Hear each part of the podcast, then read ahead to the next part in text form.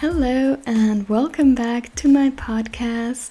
Today is probably gonna be a little bit of a shorter episode because I'm gonna be honest with you, I haven't been sleeping properly for the past 4 or 5 days because I'm definitely jet lagged, like really jet lagged.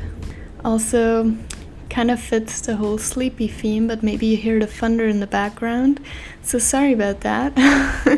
But yeah, it's storming right now.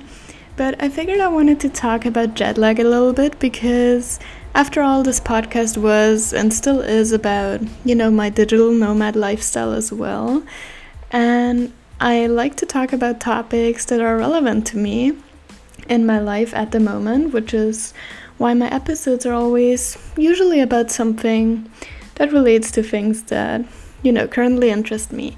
And yeah, this week I am definitely suffering from jet lag, and I wanted to talk about that a little bit, and I wanted to tell you what mistakes I made because I definitely could have done better. But yeah, so we're gonna talk about jet lag, how you can reduce it, and what you can do if you already messed up. So this is probably nothing new to you, but jet lag is when your normal sleep pattern is disturbed after a long flight and time zone change. And, you know, it usually just bounces back to normal within a few days as your body adjusts to the new time zone. But, you know, if you don't do it correctly, you might be messed up for a little bit longer than that. So the thing about jet lag is you can't really prevent it, but you can do some things to reduce it. So when you're flying, before you fly, the first tip that I have is get enough rest. Getting enough rest before your trip helps your body, you know, just be in a better position to handle all the stress that's about to happen. And yeah, you can, you know, already kind of merge into the new time zone that you're about to be in. So this time I flew from the States back to Europe. So what you could be doing, technically, is getting up earlier and going to sleep earlier as well, because, you know, with the time zone change, that's basically what will happen. Well, I did not do that, so there's mistake number one. My sleep was all kinds of messed up before my trip because there was just, you know, so many things I still wanted to do and so many people I still wanted to see, and yeah, so I really messed up on that one. But, you know, that's okay. But that's tip number one. Definitely get enough rest before your trip and already start maybe merging a little bit to your new time zone. Alright, so that's what you can do before your flight. Also, it's really coming down right now. I really hope that it's not too loud and that you can still hear everything okay. But yeah, so now we're going to be talking about what you can do during your flight. So one thing that's super important during your flight is just to drink plenty of water. You know, your body gets really dehydrated when you're flying, and that just has a negative effect on all systems of the body and also your sleep rhythm. So drinking enough water, actually before, during, and after your flight is really important. Usually what I like to do is before a flight I drink a bunch of water before I even leave to the airport, and then I always bring a huge jug of water, or actually that's a lie, a huge empty bottle, like an empty jug, to the airport with me, because obviously through security control you can't really bring anything. But then I use that bottle and just fill it up after the TSA check, and that has been super helpful because honestly I have forgotten it in the past and I have not done it because I thought, oh, it's not that important. But most airports, first of all, have free drinking water where you can fill it up. And then second of all, on the flight, I mean, yeah, you do get drinks, but oftentimes, like, just like the last flight I was on, it was an 11-hour flight and we got drinks like twice, which would be like 2 small cups of water. And for 11 hours, that's just not enough. And honestly, without having my water bottle, I just forget about drinking, so I would just not drink unless they serve drinks. But because I had my water bottle, I could just, you know, continuously always like sip a little bit of water throughout the flight. So that is also a huge tip of mine. Just bring your own water bottle, bring it empty to the airport, and then fill it up after the security check, because yeah, it's a lifesaver, especially when you're super thirsty and then you really want a lot of water, and then you just get these tiny cups and it's, yeah, I don't know. Your own water bottle is definitely a plus. Now, this is actually something I did on this flight, so I'm proud of that, but unfortunately it did not prevent all the other mistakes that I made. So I still got jet lagged, but hey, at least I wasn't dehydrated, so there's that. The next thing that you can do to prevent a jet lag, or at least make it better, during your flight is to keep active by stretching or walking around the cabin. And I know, might sound a bit weird, but especially on like super long flights, like, I don't know, I want to say like 8 hours plus, I would definitely recommend that, you know, every few hours at least you get up and at least walk to the bathroom. You don't even have to go, just stand there like where people usually wait. And you don't have to do anything crazy, like you don't have to like start a full yoga routine there in the airplane, because obviously that's also, I don't think they would be very happy with you, all the flight attendants. But I don't know, just standing and like maybe, you know, stretching your hamstrings a bit by just lifting your feet up while you're standing, or, you know, just going on your tippy toes and just, you know, stretching out a bit, moving a little bit, walking just a tiny bit, that can already have a huge effect on your well-being. And it just also helps with so many other things, like so many people get lots of problems during flights, like swollen feet, or just, you know, worst case there's like blood clots and stuff. So yeah, walking around always helps, that's always a good thing. Yeah, so that's definitely something I recommend. This time, I mean, I tried to do it with my flight, but honestly I had a really good sleep on this flight, which I'm gonna get into in a second, but that meant that I slept for around 7 hours out of the 11 hours, and the rest of that time that I didn't sleep, I watched movies, so really did not move around a lot. So yeah, that's definitely something I'd recommend, to just get up every few hours if you can. Another thing that you can keep in mind is to try to sleep, if it's nighttime, at your destination, so where you're about to be. And that's kind of a no-brainer, you know, to already get into the routine and to already get into that time zone. It might not be easy, especially if you're just not tired, but you can also just try to rest a bit and just close your eyes a little bit. That can already help. Now, for me, the problem was when I flew here, my flight started at like 9 p.m. Texas time, so that was already like, what, 4 a.m. European time, and I went to bed on the plane at, I want to say like midnight, so that would have been 7 a.m.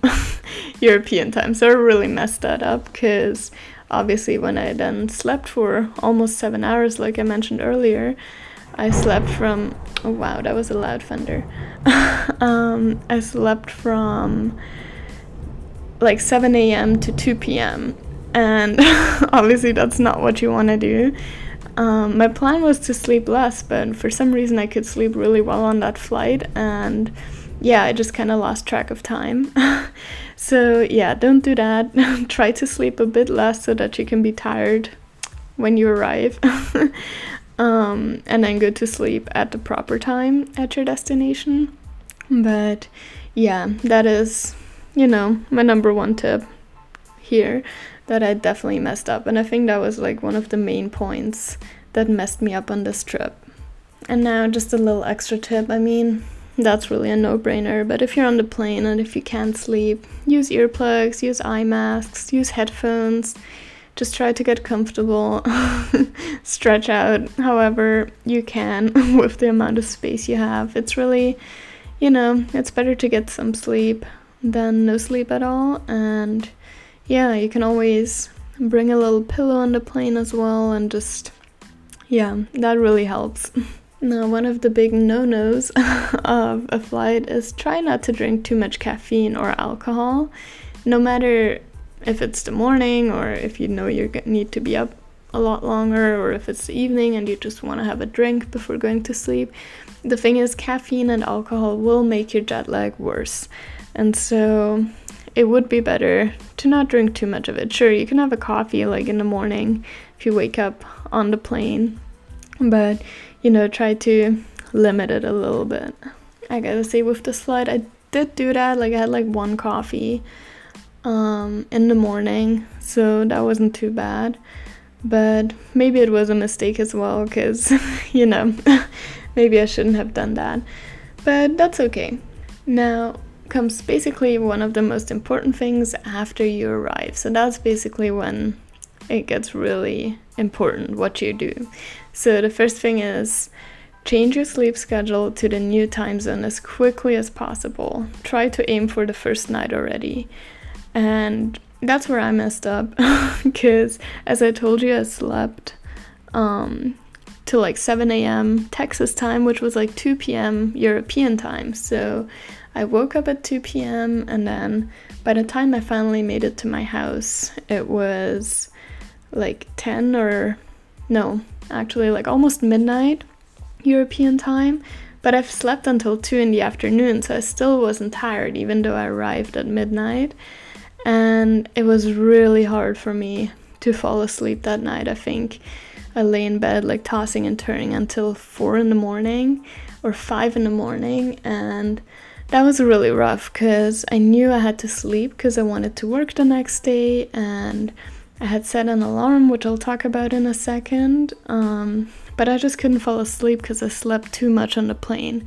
So even though I had such a nice sleep on the plane and the flight went by so quickly, next time I would definitely set myself an alarm to like maybe wake up after 3 hours instead of 7 hours of sleep on the plane, just to get into the new routine quicker, because now it's like 4 days later and I'm still jet lagged, but yeah, so I would have saved myself a lot of that trouble. Now the next point that kind of goes hand in hand with this is set an alarm the next morning to avoid oversleeping. And I did that. I had an alarm set for 7 a.m. and I didn't fall asleep until 4 or 5 in the morning, so I only got like a couple hours of sleep, but I figured, you know, it's better to just now get for the entire day and then at least be tired at night, you know. And so that's what I did, and it worked relatively well. I still had some trouble falling asleep the next night, but it was a lot easier because I had gotten up that early. Yeah, so I would definitely recommend getting up early, just ripping the band-aid off. Even if it's not too much sleep at first, it's better than spending a week or two being jet lagged. So yeah, that's definitely important. But what I then messed up a bit was the next night, actually, because I did go to bed at a reasonable time, like I guess around midnight, and had my alarm set for the early morning, like 5:30. And when I woke up, I didn't feel too great, and I got really sick around 7 in the morning and just did not feel good at all. And I was really tired, so I decided to go to sleep, and that was my big mistake again, because you know, sure, I was tired because my internal clock was still in Texas time, which was around midnight at 7 a.m. here in Europe. And I went to sleep and slept until 11, so 4 hours. And that's when I really messed up because I was almost back to my normal schedule. But because I had gotten so sick and like, I don't know what happened, I might have eaten something wrong, or I don't know, but I was so exhausted that I just passed out for 4 hours. And yeah, that was an issue because then the next evening I just couldn't fall asleep again until like 2 in the morning or 3 even. And yeah, so don't do that or try not to. I mean, obviously if you're sick, you gotta listen to your body, but try to, you know, as quickly as possible, get into your rhythm. Don't take too many naps. Don't, you know, sleep too much during the day because of your old schedule, just try to rip the band-aid off and get through it for at least 2-3 days, and then you should be good. Then you should really be back to your rhythm. And then the last thing that you should definitely do after you arrive is just go outside during the day. Try to get some sunlight, because that will really help your body clock to adjust to the new time zone, because we are really primed to go with the sun. So wake up when the sun rises, get tired when the sun sets. And so if you expose yourself to sunlight during the day, your body will be much quicker in realizing, oh, it's daytime now, like it's not nighttime. And when the sun sets, you know, it'll be the opposite. So if you can, just go outside a bit, get some sunshine, and yeah, that will really help your circadian rhythm out a bit. And then obviously, I mean, I already mentioned this, but the big don't, the big no-no that you should not be doing is don't sleep during the day. Only sleep during nighttime. And that's where I messed up when I took that nap. But yeah, it's, you know, it's really pretty self-explanatory. Try to get into the new routine as quickly as you can. And yeah, then you should be pretty good. Now, these are the biggest do's and don'ts, but now I want to get into just a few little tips and tricks and little hacks that might help you with your jet lag and that are helping me right now. So the one thing is, if you can't fall asleep, try different things. I mean, obviously sleeping tablets are not the greatest choice because they can be addictive, and they should really, if possible, only be used if you actually suffer from insomnia. But there's so many other things that you could try. You could try listen to white noise, or what has really helped me personally when I can't fall asleep at night is finding some sort of sleep meditation, like a guided sleep meditation or sleep hypnosis even. There's like so many, like 10, 15, 20 minute things on Spotify. And even though it might sound strange at first, having something like this to focus on, and that tells you exactly, you know, what to relax and what to let go of, that really helps me, because one of the big reasons why, you know, I can't fall asleep is because I'm not really tired, and so my mind just wanders, and my mind just runs at like 80 miles an hour while I'm laying there trying to fall asleep. And having something to focus on, or even like an audiobook, or I don't know, like a nighttime story. There's actually a bunch of like adult bedtime stories that you could listen to. All these things can really help you have something to focus on, because, you know, I mean, you could watch some TV as well. I try not to do that too much, but sometimes I will do that I will watch until I get really sleepy and then just drift off to sleep. But I'd rather have something where, you know, the blue light is not shining at my face. It's just something to listen to. And in that case, guided meditations, audiobooks, bedtime stories, all these things are, you know, great alternatives to that. And they can really help you fall asleep. Now, unfortunately, that's kind of it with the things you can do against jet lag. It's not great, but the thing is, there is no real cure to jet lag. There's just some things that will make the symptoms a bit better. And yeah, so apart from the things that I just mentioned, there's really not all too much that you can do. But I still hope that, you know, maybe you got some ideas, maybe it helped a little bit, and maybe some of those tips you can apply to a flight in the future in case you have a long flight planned. And yeah, definitely I recommend do not make the same mistakes I did, because I do regret it. But at the same time, I know that, you know, starting today I should be back to a normal sleep schedule, or at least I hope I will. And then yeah, worst case, it just takes you a few days to get back into your rhythm that you know and into your routine. But obviously the quicker the better. So yeah, I know this was kind of a random episode, but I just figured it might be useful for some people, and it's definitely some stuff that I would have needed to have a refresher on before my flight. So yeah, maybe it helps some of you out. Plus, all of the tips I mentioned about the flight do not just apply to long flights or overnight flights or different time zones. It can apply to any flight and actually any long trip that you go on. So yeah, definitely remember those for whenever you travel, however that might be. And yeah, I think that's about it for this episode. Next week, we're probably gonna dive a bit deeper again into maybe some shadow work or something. I'm not sure yet, but yeah, for now, this is it. If you liked it, please leave a review or send it to a friend, whatever you like to do. And yeah, I will see you next week.